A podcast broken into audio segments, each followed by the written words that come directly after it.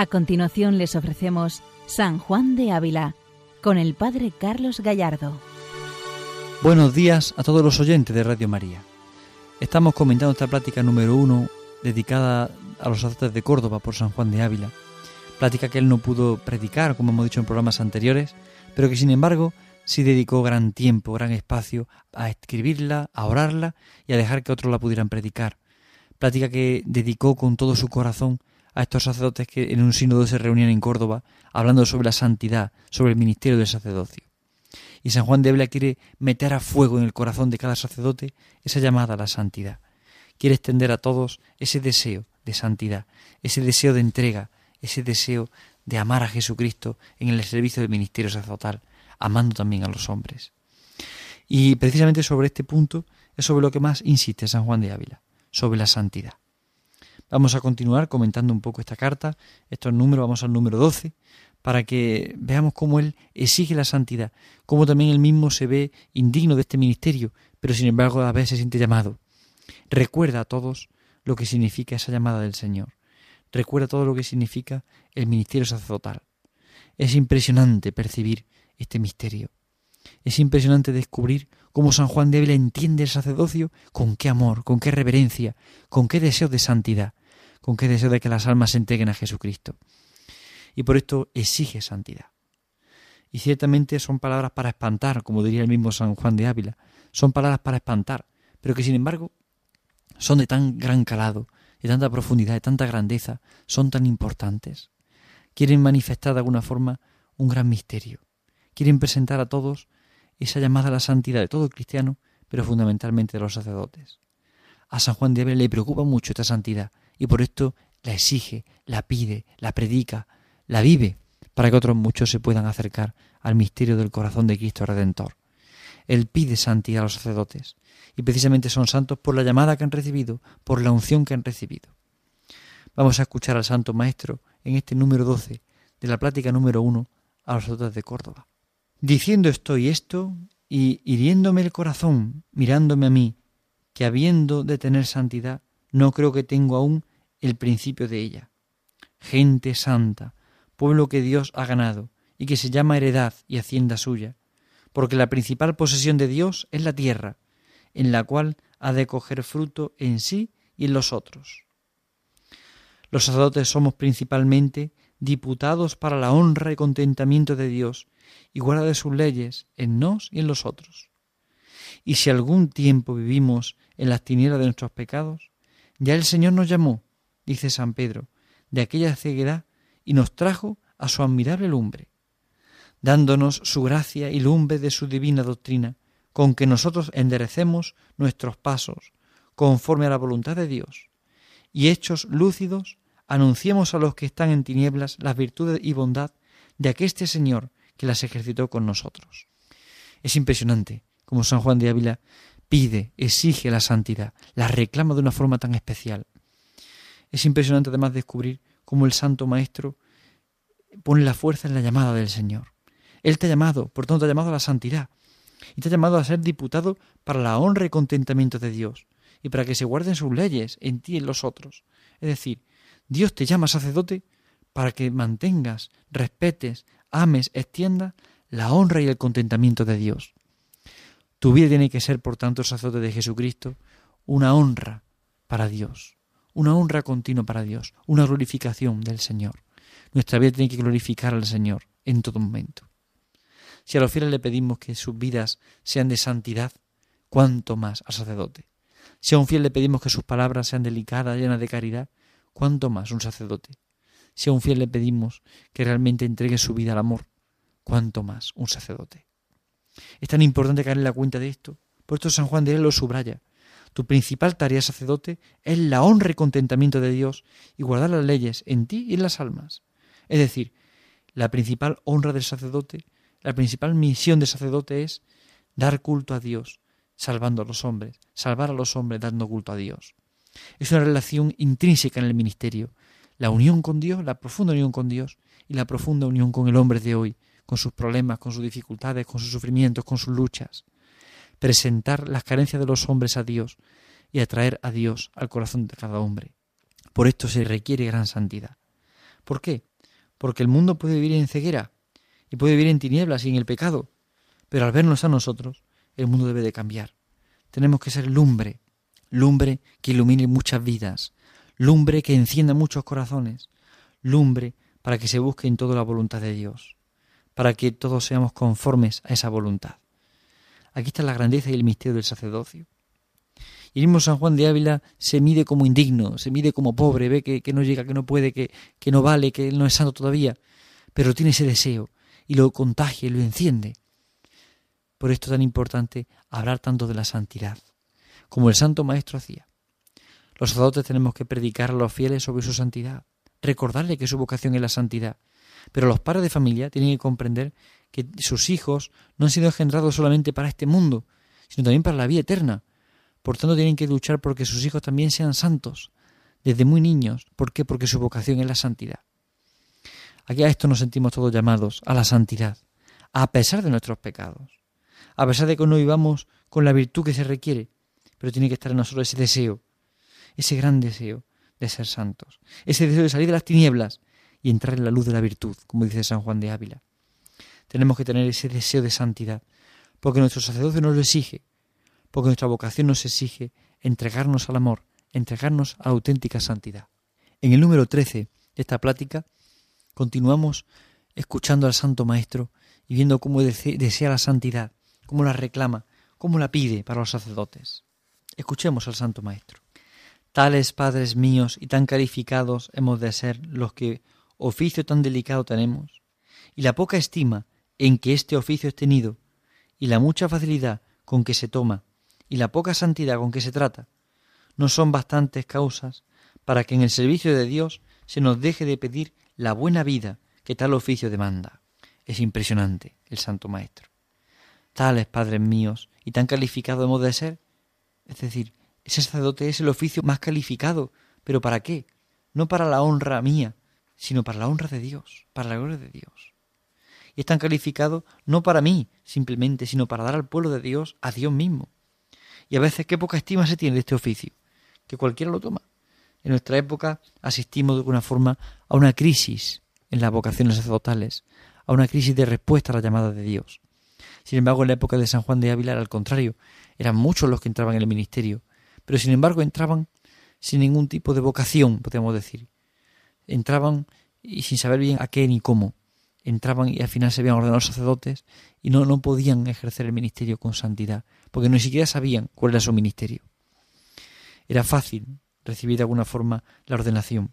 Sin embargo, en el mundo actual la preocupación es otra. Es decir, se examinan mucho más a los candidatos, se depuran mucho más. Lo que pasa es que las llamadas también es cierto que son menores. Pero dentro de esta variante del mundo actual con la época de San Juan de Ávila, tenemos que dar en la cuenta de esto. No podemos despreciar de alguna forma el ministerio. No podemos despreciar lo que significa sacerdote. Y no es que lo hagamos porque no, se hace en ninguna parroquia, al menos en Europa entera, ni en el mundo, pues los cristianos tienen en muy consideración a sus sacerdotes. Pero sí bien es cierto que muchas veces se descalifica su tarea, por su debilidad, por su falta, por su miseria, se descalifica su tarea. Y sin embargo, el sacerdote, aun estando incluso en el pecado, es sacerdote siempre. Y cada vez que ejerce el ministerio, lo ejerce con la gracia del Espíritu Santo. Aunque duda cabe que su santidad ayudará mucho a que este sacerdocio, a que esta tarea, a que estos sacramentos den mayor fruto. Pero en, en entre tenemos que comprender lo que significa ser sacerdote comprender la grandeza de este misterio y no tenerlo en poca estima, sino muy elevada estima. Y por eso se pide santidad, porque lo que se busca es servir a Dios, lo que se busca es dar la vida por Cristo, lo que se busca de alguna forma no es llevar una vida cómoda, sino que es llevar la vida que el oficio demanda, que demanda santidad. Por esto sigue diciendo el Santo Maestro, que no es oficio este que, por santo y muy santo que sea un hombre, se deba atrever a buscarle, enviado de ser de Dios para ello, o por revelación invisible, o por obediencia de prelado, o por consejo de persona a quien deba creer. Es sorprendente. Aquí como San Juan de Ávila presenta un hilo fino de discernimiento para la vocación sacerdotal, por ejemplo, o como para cualquier vocación, pero fundamentalmente para la sacerdotal. Es decir, comprender en primer lugar que somos enviados. Y por eso experimentar la llamada, experimentar que me llama Dios y comprender que Dios me pide esta gracia comprender que Dios me pide esta gracia. a los jóvenes que hoy nos estáis escuchando, deciros esto, escuchad la voz del Señor. Por si os llama, por si os quiere pedir de verdad esta alta dignidad, dignidad divina de ser sacerdotes de Jesucristo. Porque además es sorprendente ver cómo el Señor se deja atar en nuestras manos y nos demanda santidad precisamente por esto, porque en nuestras manos se va a atar Jesucristo, se hace presente Jesucristo. Sigue diciendo el santo, que no es oficio este que por santo y muy santo que sea un hombre se deba atrever a buscarle. Es decir, no, no, no, no consiste que yo ya soy santo, soy sacerdote, no. Dios es quien llama. Dios me pide sacerdocio y ahí me está pidiendo una verdadera santidad. Pero realmente es Dios quien llama. No es uno que se le ocurre aparecer, que dice que piensa que puede valer, sino que es el Señor quien pone en el corazón ese deseo, esa llama, ese fuego. Un fuego sacerdotal mezclado a la vez con un fuego de santidad. Porque si un chico quiere ser sacerdote pero no quiere ser santo, se equivoca de camino. Pero como también uno quiere casarse y no busca ser santo con su esposa o con su marido, también se equivoca de camino. Porque en el fondo el fin, la meta, es la felicidad eterna, es la santidad, es la vida en Dios, es la vida de la gracia. Por eso comprender que necesitamos del Señor, necesitamos de esa gracia. Pero también necesitamos de que nos acompañen. Por esto dice que también uno puede ser recibido o ser enviado en esta misión también por obediencia de prelado, es decir, por obediencia al obispo, a superiores.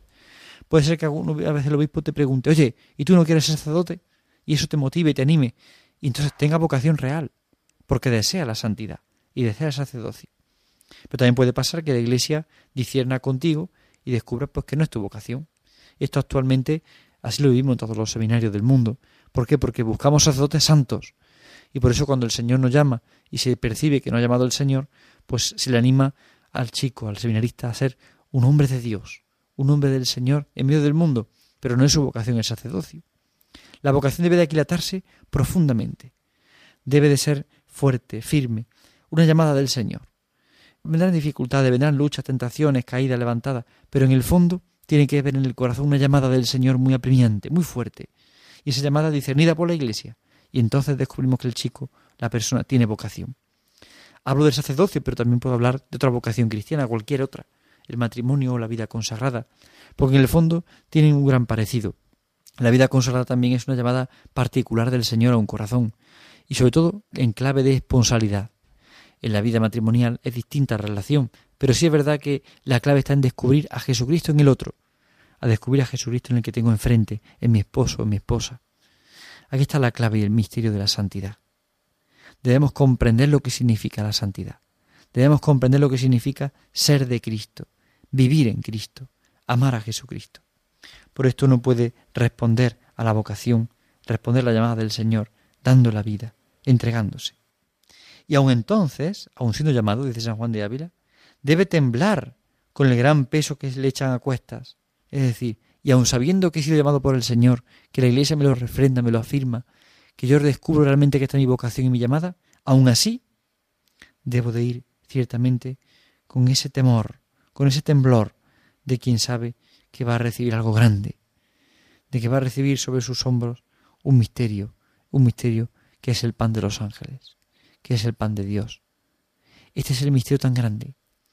Sacerdotes de Eucaristía siempre se identifican, aunque no, no son exclusivamente ese ministerio el que te realiza, pero es verdad que la Eucaristía y el sacerdote tienen una relación especial, vinculante. Y por eso solamente en la Eucaristía el sacerdote encuentra descanso, consuelo, porque Él se convierte en el mismo Cristo que se ofrece y que se entrega. Pero debemos temblar al pensar lo que significa ser sacerdote. Y sentirnos llamados, profundamente llamados. No solamente, bueno, pues se me ocurría que podía hacer, pensaba que esta opción podía valer. No, sino sentirnos realmente llamados por el Señor. Llamados a esta santidad de vida.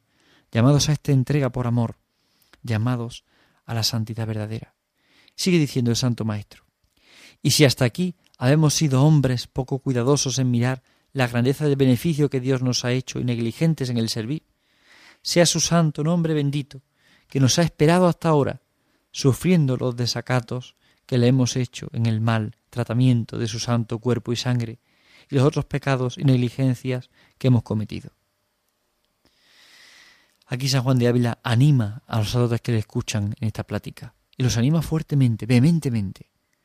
Es decir, si hasta aquí no hemos sido del todo cuidadosos, a partir de ahora seámoslo mucho más y sirvamos al Señor en santidad de verdad y busquemos de verdad reparar nuestro pecado contra la Eucaristía, contra los sacramentos, contra los fieles.